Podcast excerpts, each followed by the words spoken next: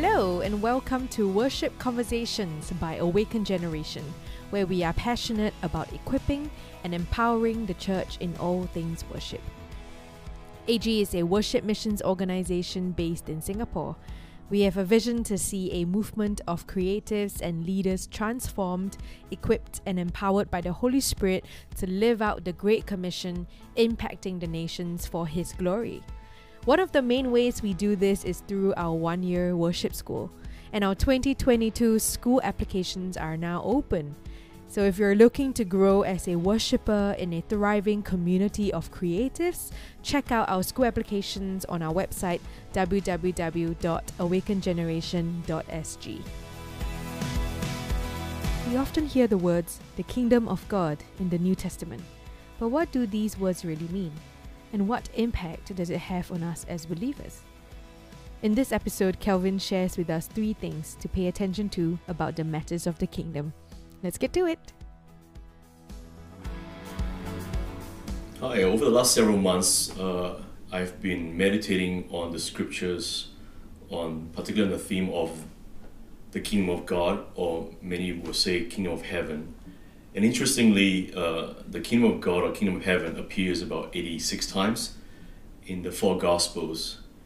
And so when I read that, I begin to understand there is an importance or a seriousness that the Lord is highlighting about the kingdom of God. And for many of us, the kingdom of God is so wide in terms of what it represents. Um, when I think about it, the kingdom of God can be like a realm of mystery and wonders that the Lord will reveal through His, through Himself or through His people. Uh, many times, if you look at the scripture that aligns with the kingdom of God, it always refers to the kingdom of God as like, for example, a mustard seed, a treasure, a pearl, a leaven, a child or net, or even a farmer, or even the parables. And so, in this sharing here, I would like for us to explore uh, the theme of the kingdom of heaven and of God. Uh, particular three points that I would like to focus that we need to pay attention uh, to when it comes to the matters of the kingdom of God. So the first one is that it is the rulership of King Jesus here on earth. The second one is the blessings and the favor that flows from living under the lordship of King Jesus. And of course, the third and final one is that the decree and the summoning of his people here on earth. These three points can be found in the three passages, the Gospel of Matthew, as Jesus addressed his disciples. The first one in Matthew 6, verse 9 and 10. This is the part of the passage where the disciples came to Jesus and asked him, Jesus, would you teach us how to pray? And in verse 9 it says, Pray then like this Our Father in heaven, hallowed be your name. Your kingdom come, your will be done on earth as it is in heaven.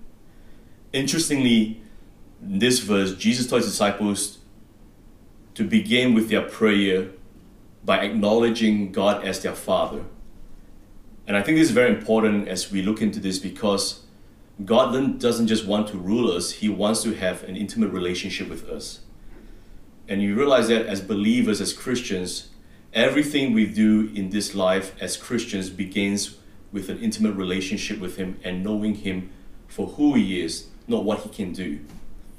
And I think that's important because when we know who He is and when we have that relationship with Him, then everything flows from a place of sonship. I remember one quote that has impacted my life is this quote here by a preacher. He says that principle without presence is like a kingdom without a king.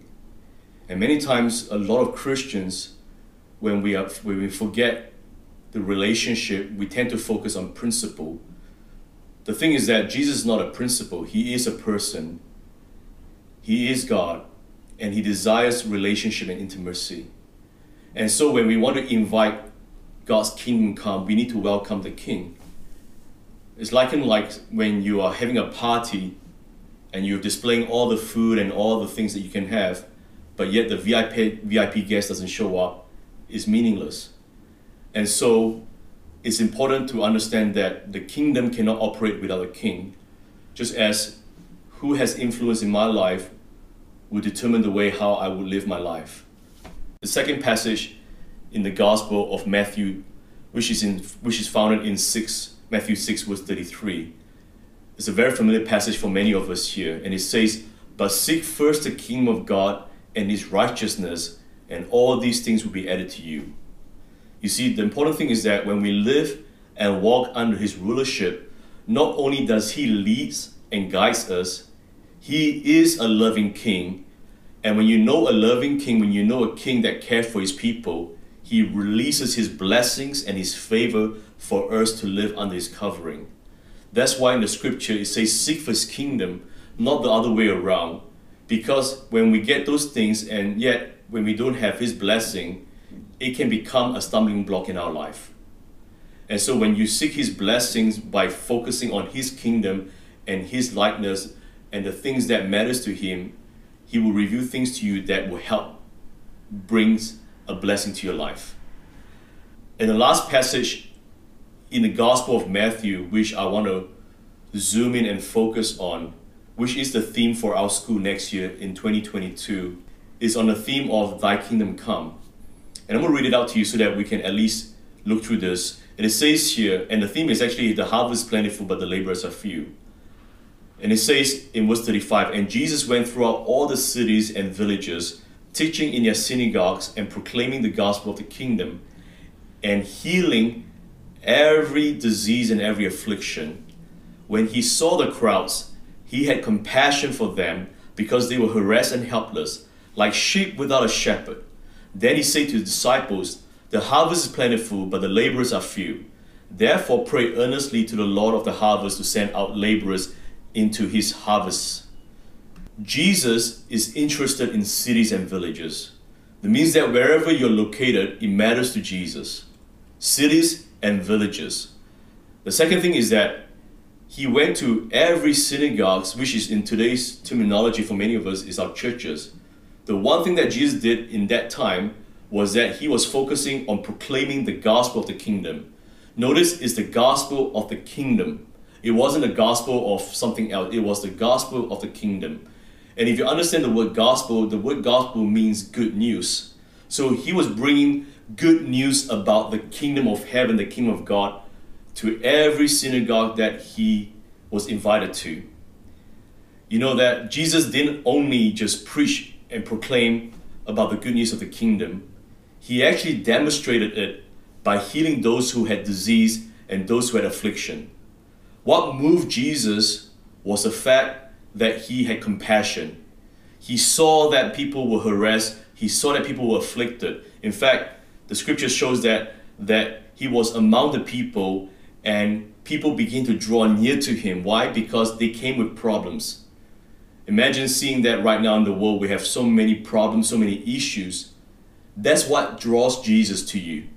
Is that he is moved with compassion when he sees people who have needs, who have issues, who have challenges. And the word compassion, in what I see here, is sympathy, concern, and kindness. And not only that, in fact, one of the translations says that that that compassion is connected to suffering. And so he felt the pain, he felt the suffering of his people, that he was drawn to that. And so it was the bigger picture that moved Jesus to speak to his disciples in the following verses. And he says that when he saw the crowd, in verse 36, he had compassion for them because they were harassed and helpless like sheep without a shepherd. Notice that part here that he knew that people were lost, God's people were lost. And that's why I believe that in the season ahead, that God is going to be the shepherd for many of us here. And not me just the big shepherd with the big S for shepherd, He's going to train other shepherds to shepherd the people, to pastor them, to love them. And so, his, so Jesus showed his disciples what the harvest looked like. The harvest looked like this the disease, the afflicted one, the harassed, and the helpless. It is overwhelmingly plentiful. Notice we think harvest is always what can we get from this? You know, when you invest in something, you want to harvest in return. Whereas this harvest field looks very different from the way how we see God's glorious church will come. It's the fact that God wants us to prepare to go into the darkest places to reveal His light. That's why His kingdom come on earth as it is in heaven. What does it look like? The kingdom of heaven, there is no sickness, there is no disease, there is no pain, there's no suffering. But on earth there is. But God wants to reveal His rulership and His kingdom by releasing on earth through His people. And so I believe that the activation point that Jesus told His disciples was, therefore, pray earnestly to the Lord the harvest. When you think about the word pray earnestly, it means thorough and seriously doing it. To see, to have an intention, in, there's an intention to see succeed. Not only that, there is a deep sense of conviction and feeling for you to mobilize and do something about it. And so then in his last scripture, he says that, Therefore pray earnestly to the Lord the harvest to send forth out laborers into his harvest field. And when you look at this, to set out laborers into his harvest field, this is the great commission that Jesus gave his disciples before he depart earth. Many of you will know Matthew 28 talks about all authority has been given to him and he says therefore go and make disciples of all nations. That means all nations. And so I want to end by encouraging all of us that as we meditate and think about the kingdom of God, the kingdom of heaven, is not confined in just being about the church in a four corner of a building. The kingdom of God is at every avenue, every place, every life, every opportunity that God will release His blessing and His favor, especially on His sons and daughters. In 2 Corinthians chapter 9, verse 6 11, I love this part of scripture because it talks about sowing, it's about stepping out, it's about giving our life, giving ourselves to the work of the Lord. Because when we enter into relationship with God, as we receive His kingdom in our heart, God's desire for His people is to manifest His kingdom outside into the sphere of influence that God has given you. In verse 6, it says, The point is this whoever sows sparingly will also reap sparingly, and whoever sows bountifully will also reap bountifully. Each one must give as he has decided in his heart, not reluctantly or under compulsion, for God loves a cheerful giver. It is not just limited to just finances, but is your calling, your assignment, your gifting, your anointing, the very thing that God has given us is to be a blessing. And it says here that God loves a cheerful giver. In verse 8, and God is able to make all grace abound to you, so that having all sufficiency in all things at all times, you may abound in every good work. As it is written, He has distributed freely, He has given to the poor, His righteousness endures forever. This is the part here in verse 10. He who supplies seeds to the sower, that means that God is going to give you your gift and your assignment and the anointing to the sowers and bread for food, and will supply and multiply your seed for sowing and increase the harvest of your righteousness. Sounds familiar? Seek first the kingdom of God and his righteousness. He's going to give you increase to the harvest of your righteousness so that in verse 11 you'll be enriched in every way to be generous in every way which through us will produce thanksgiving to God. And this is the activation that we as believers, that as we look forward to 2022, that His kingdom come, His will be done on earth as it is in heaven, will be manifested through His sons and daughters, which is us. And we have an assignment, we have a duty, we have a decree and a summoning from the Lord to go out to be that for His kingdom. And one of the ways that you can be activated for many of you who are considering for 2022 God, how can I get involved to be part of the kingdom that God that you're bringing here on earth? I want to encourage you to consider and dreaming and praying about joining with us uh, for our 2022 cohort. Um, that you can be trained and equipped, and not just be trained and equipped, but under a community of worshippers where we come together to seek the Lord in not just worship but also mentorship and grow in our craftsmanship um, I believe that God will speak to you. Even God will begin to open things in your heart to reveal things to you, just as He revealed to His disciples about the love of the Father.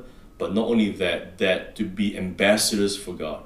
And so I'm praying that that God will begin to speak to you as you journey together with us in 2022. You know, for those of you who are listening and watching this, I want to lead you into this prayer here just to encourage and spur the things that God has put in your heart to come to life. So let's pray. Father, I thank you that for many of us here, Lord, that we've been longing, Lord, for your return. We've been desiring for you to come once again. God, we know that the assignment ahead of us is great. Just as in the scriptures in Matthew 9:35, it talks about, Lord, the harvest is plentiful, but the laborers are few. God, I'm praying that there will be a stirring in the hearts of many believers to step into the calling of the Lord, not just in obedience, but in willingness because there is that intimate relationship that we have with you.